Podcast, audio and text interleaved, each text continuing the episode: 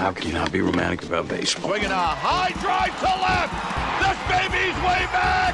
It is out of here. I Don't believe what I just saw. Coswell slashes one foul. Oh, that hit a bird, and it bounces back into fair territory. Oh, I gotta, I gotta check the rule book on this one, folks. I'm too drunk to taste this chicken. Our ass is in the jackpot now. You're listening to Booze and Baseball, There's 50 feet of crap. And then there's us. A baseball first podcast, sort of, featuring Derek Johnson, What you just said is one of the most insanely idiotic things I have ever heard. Everyone in this room is now dumber for having listened to it. and Dusty Baker. I heard that. Dynamite drop in money. That broadcast school has really paid off. So sit back and enjoy the talk around the diamonds with a cold one in hand. Today's secret ingredient is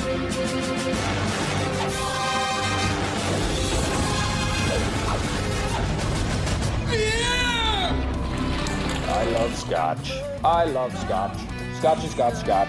Here it goes down, down into my belly. Mm-mm-mm. Welcome into another edition of Booze and Baseball. I'm Derek Johnson with Dusty Baker. This is episode number 13, hopefully lucky number 13. Uh, and on today's episode, we have a very special guest. We did the NL Central recap on last week's show, and we actually have a member of the NL Central. That would be one Jared Oliva. Well, one thing to really kind of look at here, Derek, uh, you look at some of the stats and the players out there and uh, kind of break down across the board some of the talent that's coming up right now. And uh, as you heard right there, Jared's with us as we speak, uh, kind of breaking him down, first of all, and kind of bragging on him as well. Jared's a Valencia High School graduate. Uh, we went to the same high school together. Um, he went to the University of Arizona as a walk on, but led the Wildcats the College World Series and the Championship Series as well. He was selected in the seventh round of the 2017 MLB draft, the Arizona Fall League All Star on top of that.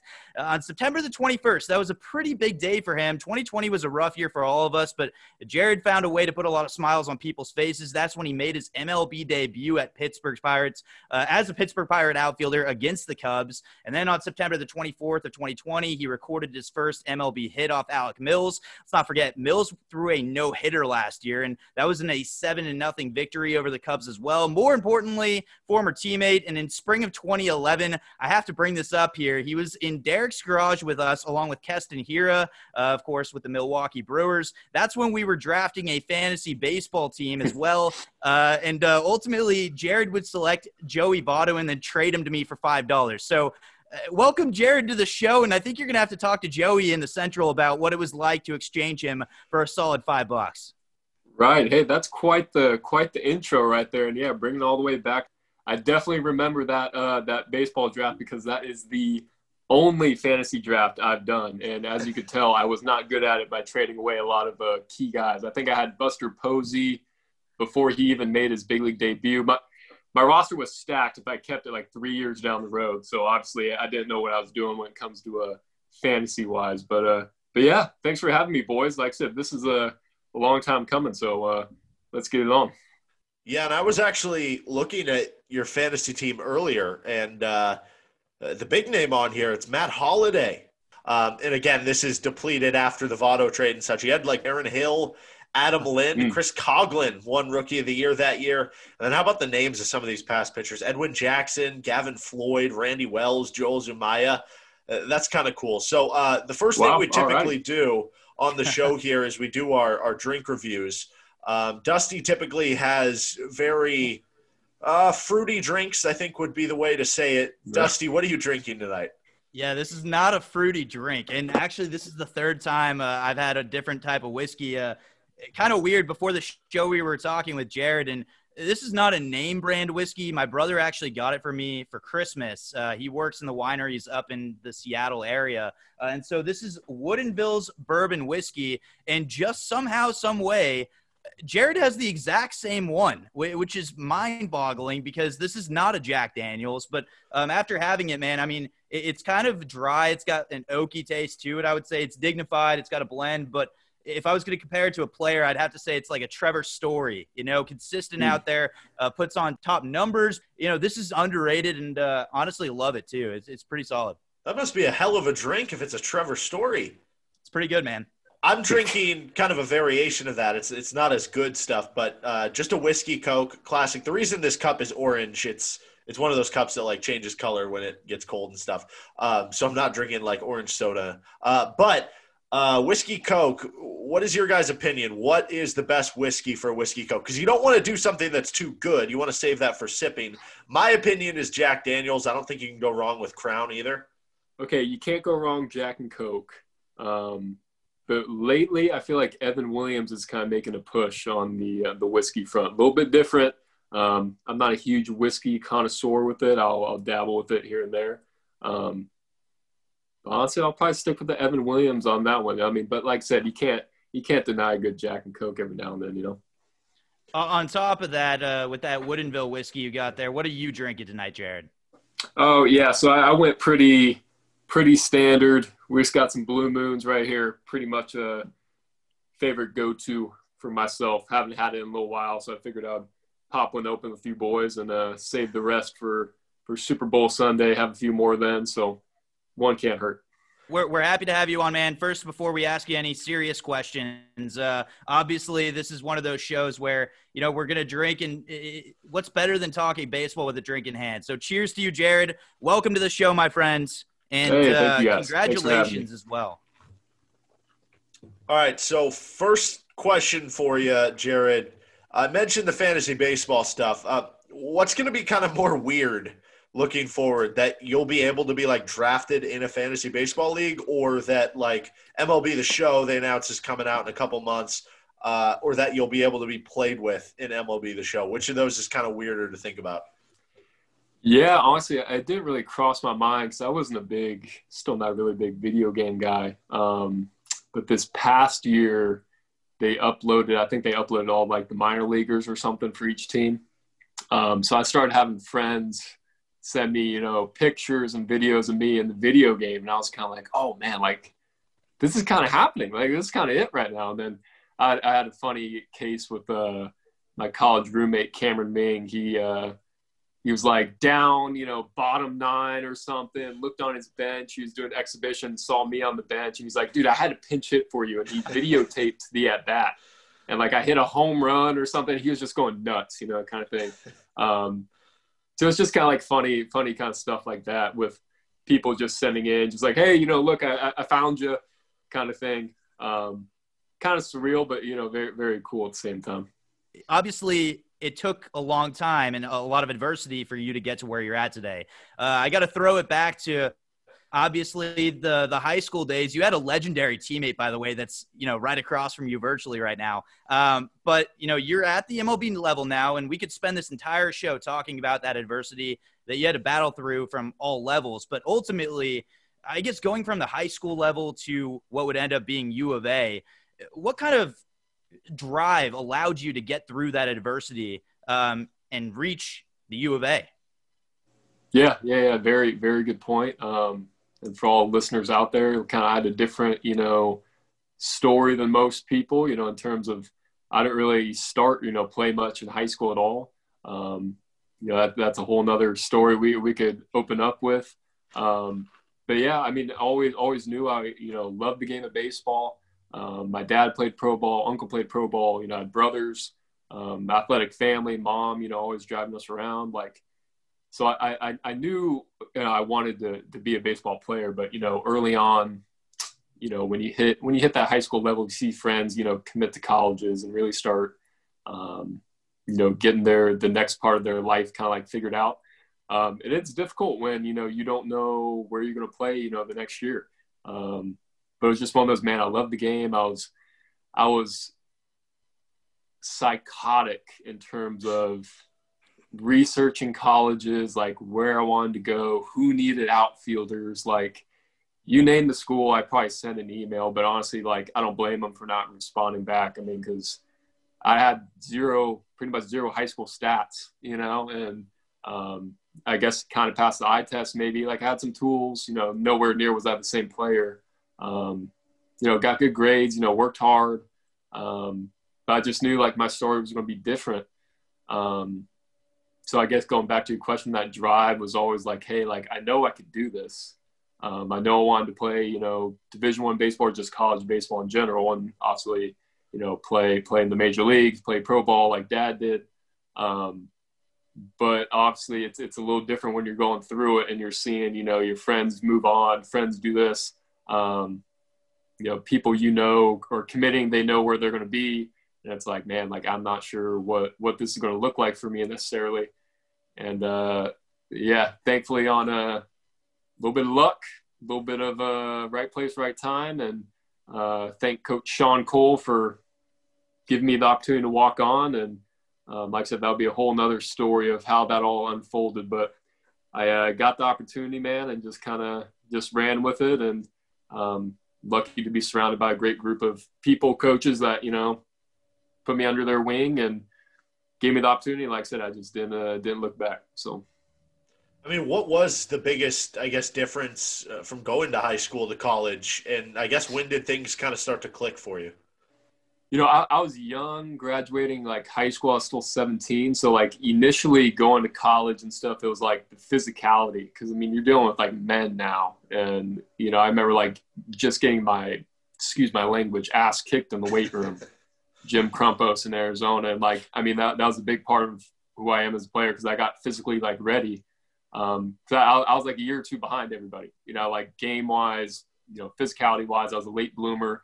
Um, but really like things started to click baseball wise, you know, kind of got my like 10,000 hours. And um, honestly, like I pointed to the World Series. Um, I was kind of I was playing majority of the time in the outfield. I hit some rough patches like in the season, you know, wasn't wasn't starting, and then um, it was really before um, we took off in like the regional, super regionals. We started like, you know, toying with a couple things, and a lot of it was due to like my vision, honestly, at the plate. Um, come to learn, I'm right eye dominant, which if I'm a right-handed hitter, I really got to like turn my head around. Um, so basically, I was kind of like moving my head and like I wasn't seeing the ball right. That's kind of like the best way to put it. Um, and there's some more adjustments too, but that was kind of the big takeoff point for me, I guess. Because um, when we got to Omaha, and you know, what a place to kind of get hot, I guess. Um, you know, we we got to play against Coastal, and you know, come come back close of you know win it all, and wouldn't trade it for for anything in the world, man. That, that thing was uh, everything it's it's meant to be. But as a as a player, really just kind of like things clicked a little bit, and I knew I was athletic, had a good arm, could throw, um, and things just kind of like clicked, you know, overall. But the vision part was definitely the the biggest from the hitting the hitting side.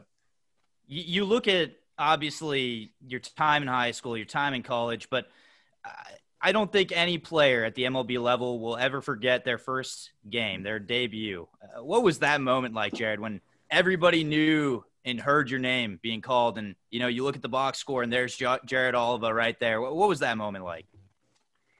Yeah, so uh, well, I'll, rewind it just to like that day, on like how the call went because um, still, I mean, as with anything 2020, like nothing was really the same as you know kind of expected or whatnot. Um, so we we finished at like our alternate site location um, probably like two or three days beforehand, and they told us like, hey, you'll either um, you'll go home, like you're done, you'll go to Florida for instructional league, or you'll you know go to Pittsburgh, you know, and like be ready basically. Um, so I got the news I was going to Pittsburgh, so it's kind of like okay, cool. Um, I don't say I expected it, but I was like, hey, I want to be be ready because I mean we've been working this whole time to you know contribute to the team. So I'm like, hey, like cool, you know, it's kind of like part of the plan. Um, so they're like, hey, you'll be down there for the last the last week. Um, like you, you guys will just kind of like get your work in before the big league team gets there. Um, you know, you hit, throw, a workout, um, but we kind of can't have you guys like around um, the team when they come in, just like with the COVID protocols, which totally makes sense. Um, so we got we got down there in Pittsburgh, and we're staying in a hotel across the street. And um, first two days go by, and just getting our work in, hitting the cage, you know, workout, throw. Then you know by two three o'clock, like we're done for the day, and go to the hotel, watch the game, you know, on TV, and wake up, do it again the next day. Um, so the 21st came along, took a nice little stroll across the bridge in the morning, got some breakfast. Like, I mean, just went through the normal day. Um, And, you know, we got there early, got through a full workout, like same thing, hit, you know, went on the field, threw, threw some bases. Um, then we're doing some like live at bats on the field. So honestly, go through five or six at bats on the field and, you know, um, face Jameson Taillon, you know, my last, you know, at bat. Um, finish up and honestly, man, like hit the showers and, you know, getting ready to just kind of like go to the hotel, watch the game, grab a bite to eat. Um, and one of our one of our guys kind of like kind of like tweaked his back a little bit, you know, kind of got hurt, you know, during uh, during the live at bats. Um, I mean, I didn't think too much of it. He was a roommate of mine, so I was like, hey man, like get healthy, like get in the training room, just like get ready for you know this last week. Um, so honestly, I, I'm heading out. I'm in my street clothes. I'm walking down the tunnel, and our head trainer just kind of goes, hey, like I'd uh, I'd stick around. I'd stay close. And I'm like, come on, man. Like, I'm going. I'm going to grab a bite to eat in the cafeteria. Like, they feed us really, really good food. Um, now I'm going to the hotel, which is 30 yards away. I'm like, I'm not going too far. Um, and also get get in the the cafeteria and eating and just kind of hanging out with some teammates and nutritionists and chefs and stuff. And um, all of a sudden, our nutritionist just kind of like calls me over and goes, "Hey, like, you got to go uh, meet with Shelty, um, Derek Shelton."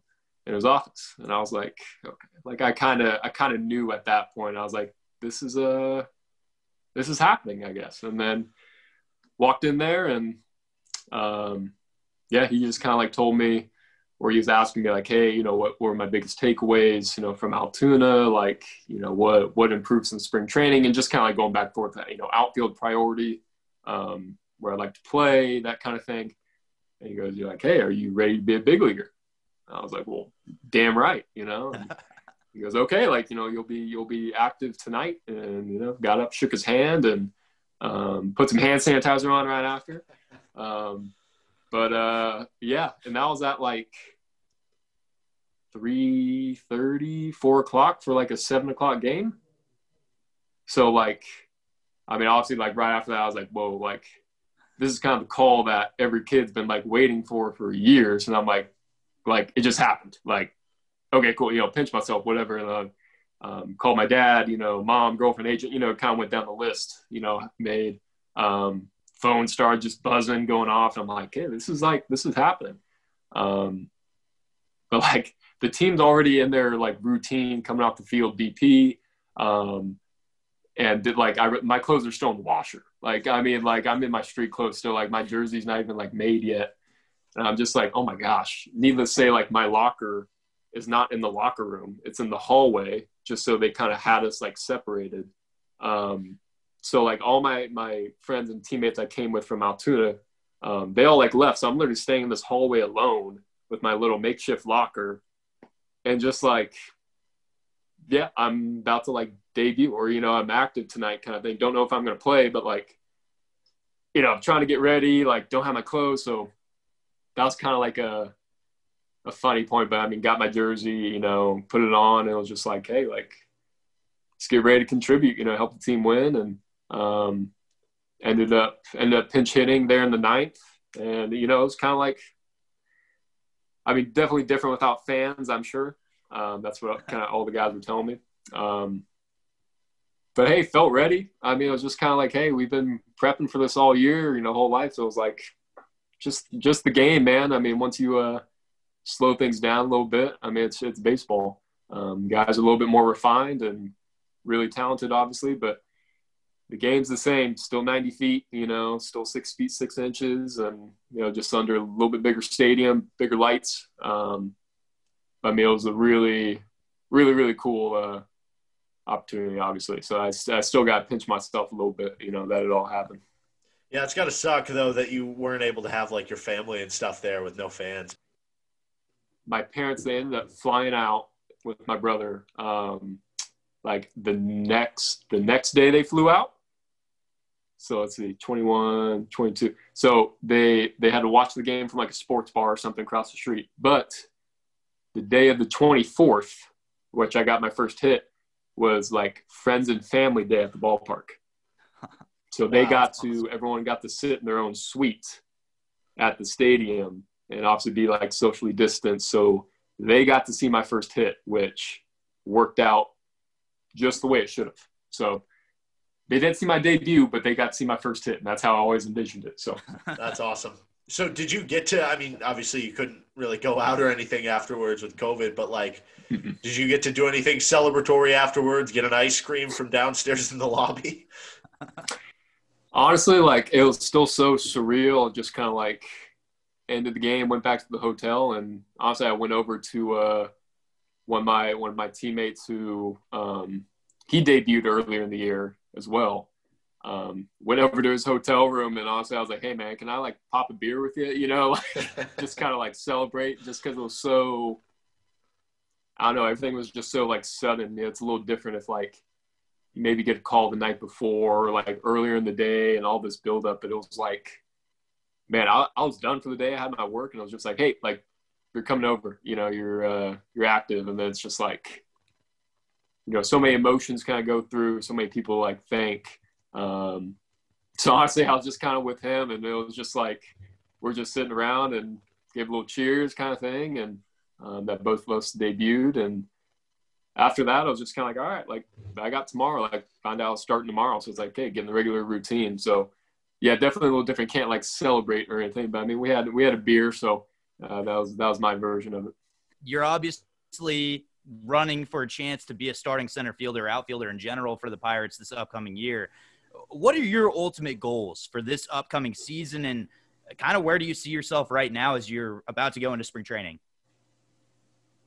Yeah, yeah, it's a good point. Um, you know, it was it was awesome to get a little taste, you know, last year and kind of get my feet wet and debut, which I feel like really gave me a good idea what I needed to work on going into the spring training, you know, and for this year. Um, but just to be completely honest, I mean, I feel like I've kind of improved you know all facets of my game a little bit whether it's just kind of learning and understanding more what i'm doing um, seeing it firsthand at that level just gives you a little better idea um, but to be honest I, i'm just looking looking forward to getting out there and competing as simple as it sounds i mean just to get out there with all the guys just to be on like an actual field again um, that's really all i'm looking forward to like I, I got my routine everything kind of down packed things i want to work on but once we're out there, man, I mean, it's just kind of like same attitude I've always had, you know, going through, you know, high school, going through, you know, college, into pro ball. Um, it's just try to compete out there. And the more, the more I can compete and help the guy next to me, then um, I, I, think we'll all be doing, you know, some, some good things. Um, so yeah, no, no real, you know, set things. I mean, I want to be versatile. I want to play like all three spots, you know, and, you know, where the team kind of needs me. Um, yeah, right now we're, we're just looking at getting out there and competing and being around the guys. And, you know, I think that's uh, competition brings out the best in people. So. All right, we're joined by Jared Oliva here on Booze and Baseball, Dusty Baker, Derek Johnson, and now it's that time of the night. I don't have a beer can on me, but get your key, get your beer ready. Time to shotgun. These are rapid fire questions. First up, mm. favorite city, and obviously me and Dusty won't be able to answer this one, but that you've played in across your time in the minor leagues. Ooh, um, okay, excluding home stadiums because we've gotten pretty lucky with our, our home ones. Uh, I thought Erie, in between Erie and Hartford. Jared, obviously being in Pittsburgh, new city for you. Um, what is the best thing for you to do in Pittsburgh? I know COVID obviously kind of changes the game a little bit. That it does. That it does. Yeah, no, I'm looking forward to exploring, you know, more more of the uh, the places out there. Got to go to Primanti Brothers, like the original location, probably, and get a sandwich. Um, I'm gonna walk to Clemente Bridge, and um, next, I guess, would be see a Steelers game. I mean, there, there's definitely some more more things to check off there. Um, but I, have heard a lot of good things about the city and how how cool it is from a lot of the guys. So it'll be uh, it'll be fun. Hopefully, getting to explore it maybe a little bit this year, depending on what the what the protocols are. But you know, we might have to keep our distance for another year. Who knows? I, I love Pittsburgh. I, I went out there once. Um, yeah, Primanti Brothers. That's one of those things like I just randomly crave at different times. Gotta love the the Yuengling beer. Um, mm. They have like a little Polish town. I'm I'm 50% Polish, so we went there, got some good Polish food. That was cool. And yeah, I just like how you know they're they're super into sports in the community as a whole. I just always have thought it's cool that they have like the same colors for all the major uh, sporting teams out there too. I I love Pittsburgh, so uh, I think it's cool you're coming up with the Pirates. Yeah, Penn's game too. I guess would be another one to check off. But yeah, no, it's definitely all the all the teams same colors and just uh, I don't know when you're there. There's a certain amount of like, like grittiness, toughness you kind of feel from the city. But like sports fans, it's a cool. I mean, I, I know we didn't have any fans in the stands, um, but even when you're just going through the city, and you know, it seems to be a common theme. You know, you talk to a lot of the older guys, just how the, the fan base is, and it's a cool it's a cool thing to be a part of. There's a lot of history involved in the city. So, who do you think on the team could stomach the most beers in one city? That's a that's a tough one. I'm. Hmm, I don't know if I can give you an answer on that. I don't know if I can. We'll, we'll give it a season. We'll give it a season yeah. for that to happen. I was about to say, J-Rod, I, I, I, need to hang around some of the guys more and more. So that, that gives me, you know, a little better idea, I guess. But right now I'm fresh. I don't know any anybody hardly. So well, we'll we'll give you a season, and then we'll ask you again next off season. But Jared, uh, obviously during this quarantine, uh, I'm imagining there was quite a bit of Netflix, quite a bit of Hulu. Uh, what would you, on a normal evening during COVID nineteen, uh, be doing by sitting watching some show? What what show would you be watching, and what would you be drinking while watching it? Ooh, man. See, I was just talking about this with my girlfriend, and like I was blanking out because I was asked the same question um, but the Great British Baking Show has been. but we always seem to go back to the the cooking shows. Man, Nailed It. I don't know if you guys ever watched Nailed It. That's My a wife's good one like favorite like, show. It's it that, that, that's funny. That's funny. That's, that's she, a show you could probably drink, you know, while you're watching, get an extra kick out of it. She um, wants me to get on the show so bad, and I would oh, I would just absolutely embarrass myself. Jared, we got to also kind of take a look at uh, one other trending show right now. Uh, if you look at my Twitter uh, on a certain Monday night, it, it changes a little bit. Um, so we just have to get your honest opinion because this has become a trend every week now. What is your true take on The Bachelor? Okay, so I've seen, I think, three or like two and a half episodes because we didn't catch the full thing. Um, I'm still not into it. I can't remember any of the girls' names. I probably is the guy's name Matt.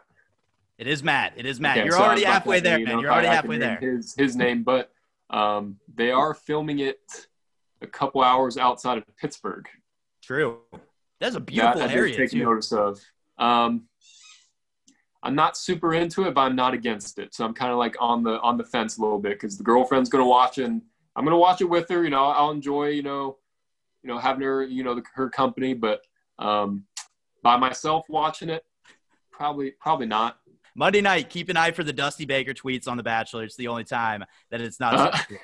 Uh, I don't know why this turned into a plug for your opinions on The Bachelor. Um, uh, Keston Hiura, your former Valencia teammate, do you have a, a, jersey swap planned for this next season when you guys meet up? Oh man, but that, that's not a bad idea. So DJ, thanks for uh, thanks for giving me the the insight on that. But uh, no, I remember he texted me um, and obviously being in the NL Central, we'll uh, play against each other a lot. Um, but it's to be cool, man. It's to be cool. Kind of surreal because you don't see too many, uh, I guess, high school teammates. Um, you know, I think Joe Musgrove and Steven Brault for us were teammates, I think, or they went to the same school. Anyways, um, but it's definitely kind of surreal looking back and. Um, yeah, that's probably a good idea. I might need to get me a Keston Hiura jersey for uh, putting the man cave down the road. So that's on you right there, DJ. I appreciate that. And Jared, I guess kind of going off the idea of high school teammates, uh, we got to go back to uh, our sophomore year. Uh, you had a pitcher on the hill, probably stood five foot four for all we know, uh, and I think he threw a Mariano Rivera slider cutter, if you want to call it that. Um, his name was Dusty Baker, and he's not obviously the manager. He's he's right here with you. You remember that cutter? And uh, I guess now, how far would you hit Dusty Baker's cutter? How, how far is that thing going? Is that going into the Allegheny? Oh man, so I mean, well, you said you were five foot four back then. I think I was right behind you at like five five, maybe five six. Um, man, I, I'm pretty sure you got me out quite a few times on that cutter thing right there. So I don't know. I think I might get some flashbacks and might just freeze in the box and take you know strike three again. So who knows? We're going to isolate this clip to just having you say how far could you hit it off Dusty Baker, and then whenever he plays against the Astros, we can we can tweet it out and go viral. uh, last one we got for you. Most important question of all: What's uh, your walk-up song going to be in 2021? Great question. Normally, I've stuck to Post Malone the last few years. Um, so he's either got to come out with a new album because um, I feel like I can't do the same song twice. So I did San Tropez, um, my first at bat, and then I had On the Road after that. Um, so I might, I don't know, I might have to go through some of his, his old ones, some of his Stony, you know, deluxe album or beer bongs bentleys again and see what see what we could find. Definitely can't can't repeat the same song. Um, there's songs I, I, love but i feel like walk up songs like it's a one year and done kind of thing some guys are different some guys will let it ride but i don't know i feel like you just got to change it up year to year so post malone be on the lookout for it if not i'll uh, i'll keep you up to date we're, we're gonna hold hold you to that, Jared. Uh, I'm expecting post, and if not, I'm going to say that this was an invalid uh, interview. So yeah. we'll, we'll be waiting for that. Jared, it's a pleasure to have you, my friend. Uh, thank you again for joining us. We, we've been fortunate enough to have members of the Padres and the Brewers and uh, the Royals as well within their organizations or uh, people that cover them. But you are our first Major League Baseball player to join our podcast, and uh, truly a pleasure. Not only a player, but a friend as well. And uh, man, we wish you the best of luck. Uh, we're looking forward to talking to you next year after you break the stolen base record. So very much looking forward to that. Hey, absolutely, guys. Yeah, honored to be, I guess, your first MLB guy. So that's uh, that's pretty cool right there. But yeah, like I said, long time coming. Uh, glad we got to, I guess, reunite. I know it's over Zoom, so maybe one day we'll have to get in person. You know, one of these times and uh, really chat it up then. But yeah, like I said, good. Uh, always good talking to you guys. Cheers to that, my friend. Cheers to that. Thanks, Jared. Absolutely. So thanks again, Jared Oliva, for joining us, Pittsburgh Pirates outfielder. I feel like it's going to be a race between me and you for who drafts him first in our uh, fantasy baseball draft. We might have a little bias there, uh, but really appreciate Jared coming on, and it's just really cool story. You heard him mention his dad was uh, a professional baseball player, kind of in the Red Sox organization. His uncle Steve was in the Braves organization for four years just an incredible story of a guy working really hard to kind of get where he's at today. Yeah, and uh, you know, one thing that I uh, remember about Jared as a teammate, um, he was somebody that really took the game seriously every single day. But man, he was a phenomenal teammate. Truly, um, I'm not just saying that. You know, you could say that about a lot of people. He was a great teammate. Um, brought people up he knew how to play the game. Uh, even when he wasn't given his opportunity, he, he really, and it makes me emotional. I, I mean, it really does make me emotional because he deserves this. He completely deserves this. Uh, I know there's stories about him out there where he wrote everything down in a black book when he was a freshman at U of A of, you know, kind of writing about his experiences and how he could grow over time. Uh, what we remember Jared as, of course, is not only a teammate, he grew up a Blue Jays fan. We didn't even get to talk about that. How he grew up a Carlos Delgado and uh, Vernon Wells fan. And uh, we did touch on, obviously, that he traded me Joey Votto for five bucks. I, I hope. I hope that he has a discussion with Joey uh, this upcoming year because, man, that would be really awesome to hear about that. And by the way, Jared is also a phenomenal spike ball player. Uh, he obviously is way taller and bigger and stronger than I am, but man, that kid had some absolute reach when we played spike ball. So just an awesome human being overall and very happy for him. Wait, you're telling me that an elite athlete is good at, at another sport? I don't believe you. Um, but no, in all seriousness, you will be hearing from the league office in fantasy baseball this year. Jared can't be punished. He's not in the league anymore, but you will be serving a harsh punishment um, in retrospect for that $5 buy of Joey Votto. So I hope you're ready for that. I might have compromised the league just slightly as the uh, former commissioner at that time. That that's the youth of me as a commissioner. I, I also want to point out one other thing. Um, some key dates for Jared just to keep an eye on here. So Thursday, April the 1st. And of course, this is all according to if the schedule remains, which uh, we'll get to in a little bit that the MLB rejected a 154 uh, game season plan. But Thursday, April the 1st is opening day for the Pirates at the Cubs. Uh, then on Thursday, April the 8th, they have their home opener also against the Cubs. Then Friday, April the 16th, uh, as Derek was kind of mentioning earlier on. Obviously, Keston Hiura, another high school teammate. Well, that'll be the first time Jared and Keston go head to head, and that'll be at the Brewers. And then Monday, August 16, how about this? Uh, playing at the Dodgers. That'll be his first time playing in his hometown.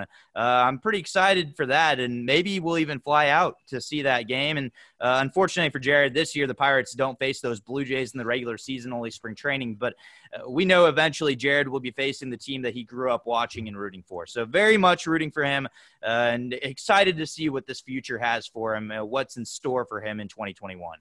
All right, let's get on to some cold, hard news. First up, no players were elected to the Baseball Hall of Fame. I think Curt Schilling was the closest. He was off by 16 votes, and that was a whole story on its own between um, Curt Schilling being left off and that not as much being about the baseball stuff as some of the not even off the field, but post retirement stuff with Curt Schilling.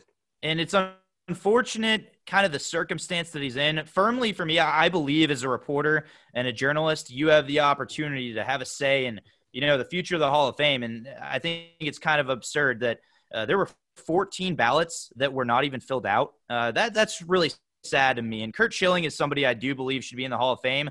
And, and, what's worse about this is he's requesting to be off the ballot this upcoming year. So uh, there's a lot of drama revolving around this Baseball Hall of Fame election. And something's got to be done because much like the game of baseball, I, I, think a lot of people are stuck in their ways to a degree uh, to where they can't really look towards the future. And uh, this is something that needs to be addressed because this is a real problem in the game. Agreed. Um, this shouldn't be about if you have an MLB Hall of Fame vote. It shouldn't be about your personal vendetta. And I get it. Like there are certain things Curt Schilling has done post retirement that, you know, like I saw he, I don't know, there was like a Facebook post that he was like, love this where it was some guy wearing a shirt that said like lynch the media or something. And yeah, that's not great. But at the end of the day, like it's not your job to judge him as a person. Your job here is to judge him as a player. Is he good enough to make the Baseball Hall of Fame or not? You know, the two people that are going to judge me in life is an actual judge if I ever do something illegal or God. Outside of that, like, I'm sorry, a random baseball writer who has a Hall of Fame vote, like, that's not up to you. This is, again, for the Baseball Hall of Fame. So yeah, I, I think it's a little ridiculous. And more importantly, the thing you said about the 14 people who just left everybody off their Hall of Fame vote, like, come on, come on.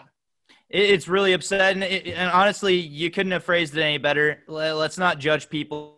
I know that character is obviously an important thing, but uh, let's be honest. Uh, some of these writers also, I think, have a bit of arrogance on their side as well. But you mentioned, you know, judging the player and judging the value of them there's a player out there that is elite at the third base position, uh, and he's been elite for the past eight years for the Colorado Rockies, and that's Nolan Arenado. And uh, in what many would consider to be a very frustrating move for Colorado fans and what many would consider to be a gift for St. Louis fans. Arenado is headed to the St. Louis Cardinals for exchange of five different players, uh, including Gomber on the, as a left-handed pitcher, but the rest are four prospects that are middle of the road, Derek. Yeah, I, I'm more surprised at the fact that another team didn't like beat this offer.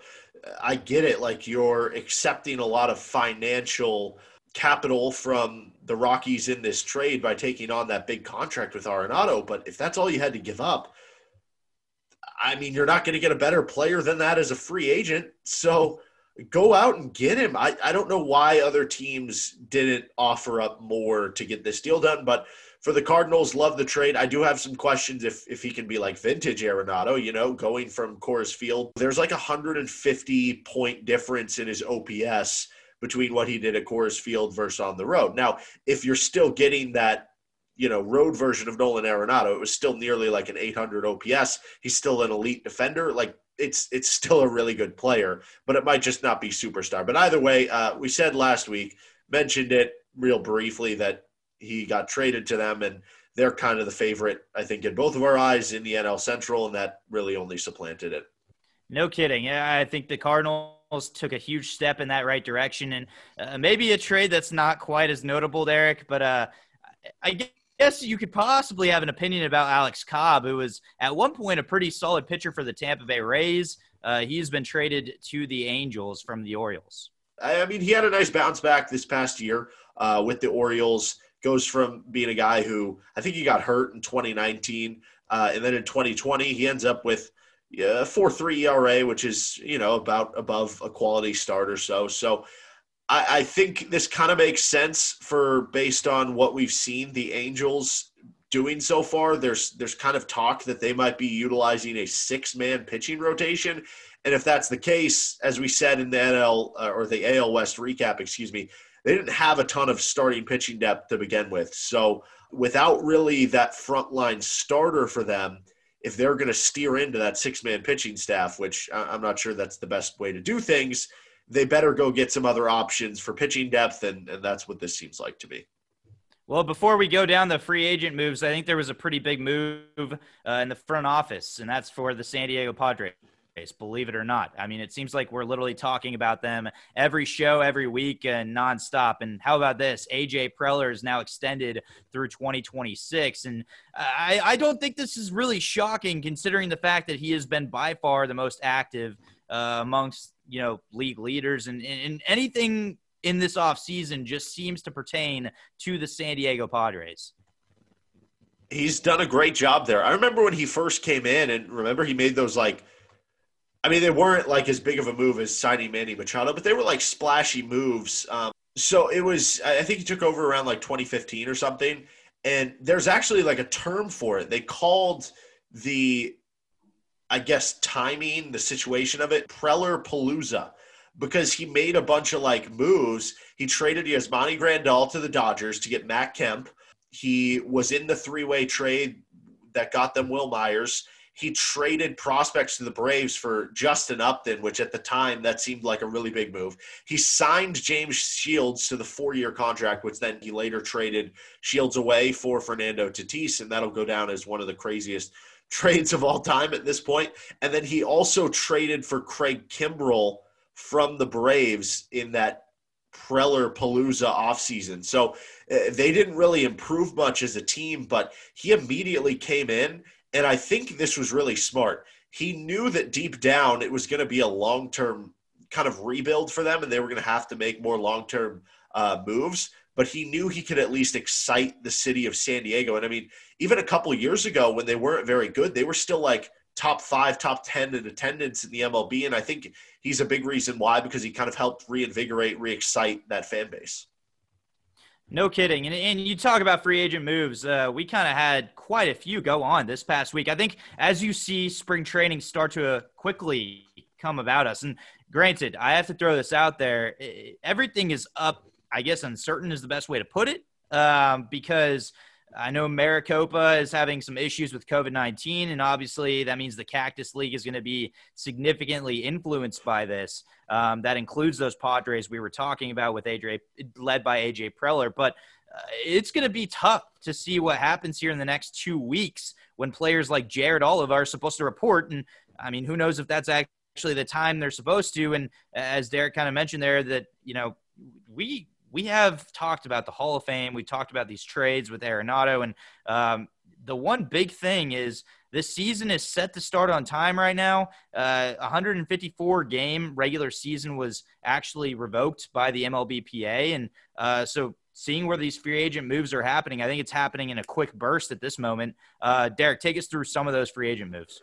First up, Blue Jays continue their offseason spending spree. Marcus Semien, one year, $18 million. I guess he might play some second base for them. Uh, I, I think this will be interesting. It's just another piece to a really good lineup. What do you think?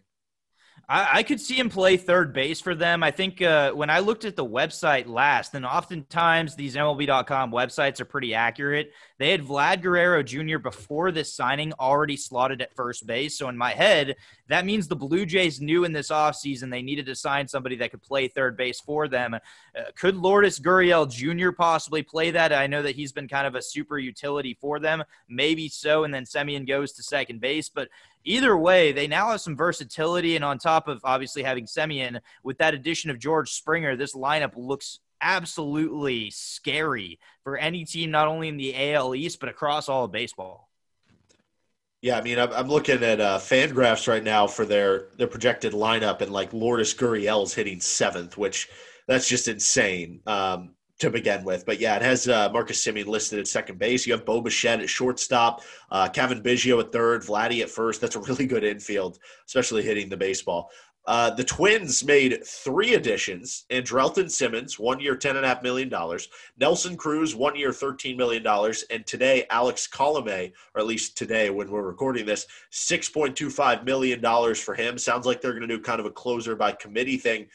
We had some questions for the Twins uh, because they hadn't made certain moves and were losing some players. Do these moves solve it enough for you to make you think that they could win the division in 2021? Well, you have to assume now Jorge Polanco is shifting to second base, so they get a, a little bit of an improvement there offensively uh, with Marwin Gonzalez obviously dropping off. And I, I don't know if these moves are going to really do much for me. Uh, losing Eddie Rosario, I think that's kind of a huge bat that they're going to be upset that, you know, they didn't bring back. Um, I'm not particularly high on the Twins this upcoming year. I think that they'll be okay, and maybe we'll have a chance for a wild card spot. But uh, these moves don't really speak to me. Obviously, Nelson Cruz is the one that sticks out. Colome is a solid reliever, and he probably will end up being, you know, like you mentioned, there's there's going to be what looks like a closer by committee, but I could see him ending up being their guy um, just because of the struggles that they kind of had at the back end last year with Taylor Rogers. Uh, but we'll see. Uh, I'm not a huge fan of these moves, but I mean, with Andrelton Simmons, you're getting better defensively. So you just never know. All right, two quick ones that I don't really have a lot to say about. Tigers signing Wilson Ramos to a one year, $2 million deal, and Orioles signing Freddie Galvis to a one year, $1.5 million deal. Uh, the next one, San Francisco Giants longest contract given out. I guess uh, technically a three year deal was given with a third year player option uh, last offseason. But this is a three year deal for Tommy La Stella for the Giants. Money hasn't totally been determined. I, I think I saw it's going to be somewhere around like $20 million or something like that. So kind of around in line with like what Kike Hernandez and Jurickson Profar got, which seems about right to me. Uh, La Stella's a guy who contact hitter. He did have kind of a power uptick, like most hitters did with the juiced baseballs in 2019. Um, he's not like a plus defender, but he's not going to be a problem out there either. You can kind of move him around. I'm excited for the Giants to get him. Um, I think he'll fit in nicely with our roster. And I, I saw some incredible stats um, on Tommy La Stella. Like he had a, a, strikeout rate that was like the best in the MLB. Uh, he had you know, like double the amount of walks to strikeouts, which I think that was like the best in the MLB. He's a guy that makes contract at a very high rate, which at this point in the MLB is kind of rare. Yeah, I'm excited for your Giants. Uh, I think this is a very Farhan Zaidi move. Um, he's bringing in a good piece, and uh, La Stella is a little bit older than people realize. He's going into his age 32 season, but I mean, at the end of the day, if you're wanting production from a guy that – can hit you around 275, 274 is his career average. Uh, that's pretty good. Um, he doesn't slug a whole heck of a lot, but sometimes that's not necessarily all you need. You need a guy that can get on base. That's what this guy will do for you. Career average just under uh, 350 on base percentage. So I think the Giants got a pretty underrated piece here, and um, interested to see how this works out for them. But ultimately, I mean, he's not that far removed from that 2019 All Star appearance. So I'm interested to see how that works out. He seems like a good fit for a team like the Giants. How about this one? The Cubs basically replaced losing Kyle Schwarber with what ended up being a cheaper version, essentially, of Kyle Schwarber with Joc Pederson. They got him for one year, $7 million. Uh, the Nationals had to give Schwarber into double digits uh, over one year. Do you think this will work out better for the Cubs than what they had with Schwarber? You know, when you look at the regular season, it's going to be probably about the same as what you saw from Kyle Schwarber. I don't see much of a comparison there. Uh, with Joc going on a one year deal, he's obviously out to prove that he can you know, get those regular 500 plus at bats, kind of like why Kike Hernandez signed with the Red Sox. Uh, the one thing is, I don't know if we're going to be expecting the Cubs to be in the postseason, but if magically they found a way into the postseason, well, this is a pretty good piece to have because Joc Pederson has some pretty significant moments in the postseason, and that's when he's the most clutch. Joctober is a real thing. uh, and then we got a couple signees of guys who maybe a little bit surprisingly were uh, not picked up by their team, whether it was just not picking up an option or uh, non tendering them in the arbitration deadline. The Brewers got Kolten Wong on a two year deal for $18 million, and Cleveland actually spent some money. They went out and got Eddie Rosario on a one year, $8 million deal. Uh, do you have thoughts on either of these pickups? The funniest thing about that Indians move, and first of all, I love Eddie Rosario. I respect him. I respect his bat. Uh, one of my friends that happens to be an Indians fan said, "Well, that's half of our payroll practically," and he's not totally wrong. It's more like a third of it, but it's pretty close. Uh, yeah. Wait, Indians- real quick, real quick. Could you name okay? Because Jose Ramirez is first at about ten million dollars. Rosario is second at eight million uh, now for Cleveland on the payroll. Can you name their third highest paid player? I'm gonna have to go and say Cesar Hernandez. Uh, he's fourth with five million dollars. It doesn't look like it's updated the uh, uh, post arbitration numbers on the site I'm looking at, but it is Roberto Perez with five and a half million dollars. Of course it is. Of course it is. Unbelievable. This, this, site has them at about $36 million currently on payroll, but that's pre new arbitration numbers, I believe. Uh, and then uh, kind of a handful of, of signees of guys who maybe could make a little bit of an impact or maybe bounce back candidates. Diamondback signed Joakim Soria, who was solid last year. Rays got Chris Archer. He's coming back to the team after he got them all those great players in that trade. One year, six and a half million dollars. Maybe they can fix him up. Reds signed Sean Doolittle at one year, one and a half million dollars. He had a rough year. Maybe they can fix him up. And then the Mets got Aaron Loup for one year, three million dollars. Uh, out of that group that you listed right there, Aaron Loup is somebody I think is incredibly underrated. Uh, got to see him in the World Series and uh, good lefty arm. And the Mets, that bullpen continues to get better as their front office continues to have problems with the stock market. the whole GameStop stock situation, which, by the way, that's a tongue twister. And then the last ones uh, staying in the NL East, the Philadelphia Phillies. They got JT Realmuto, five years, $115 million. Didi Gregorius also coming back, two years, $28 million for Didi. They also got Didi Gregorius back, two years, $28 million. Yeah, I, I, mean, honestly, where's Philadelphia? They're right back where they were last year. Uh, I don't think they're going to get much worse. I don't see them getting much better. Uh, they could drop in the standings because of the fact that, well, the Braves got better and the Mets got way better. So uh, Philadelphia is just kind of hovering right around where they maybe a 500 team. Um, so not particularly thrilled with what they've done this offseason, but at least they've gotten the two pieces that I think at least could make them viable to compete in that division. Well, that's going to do it for today's show. Thank you to Jared Oliva again for coming on, and uh, good luck to him this season with the Pittsburgh Pirates. Thank you to you, Dusty. Um, and by the way, maybe we can actually get with Man Cave Merch, who always holds all our awesome drinks with their awesome coasters, baseball cards. Maybe we can hook Jared up and get like a. Would that be weird? Would that be weird for Jared if he had a Man Cave Merch coaster that had a baseball card of himself in it?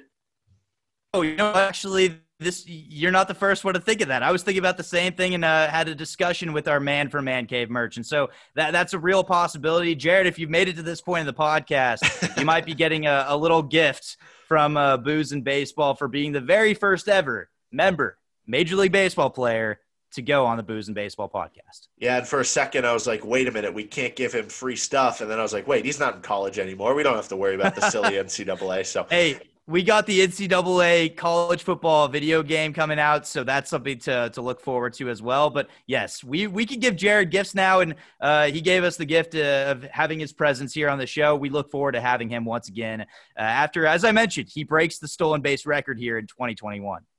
Awesome. Love it. Well, don't forget to subscribe to us. Give us a five star review. We're on iTunes, we're on Google Podcasts, Podbean, Amazon Audible, pretty much anywhere you can find a podcast. We're also on social media Twitter, Instagram. You know the deal. Booze and baseball. Email us, booze and baseball at gmail.com. Thanks to Mixkit, Stock Music. Drink responsibly. Have a good one. Thank you to Jared Oliva. For Dusty Baker, I'm Derek Johnson. Adios.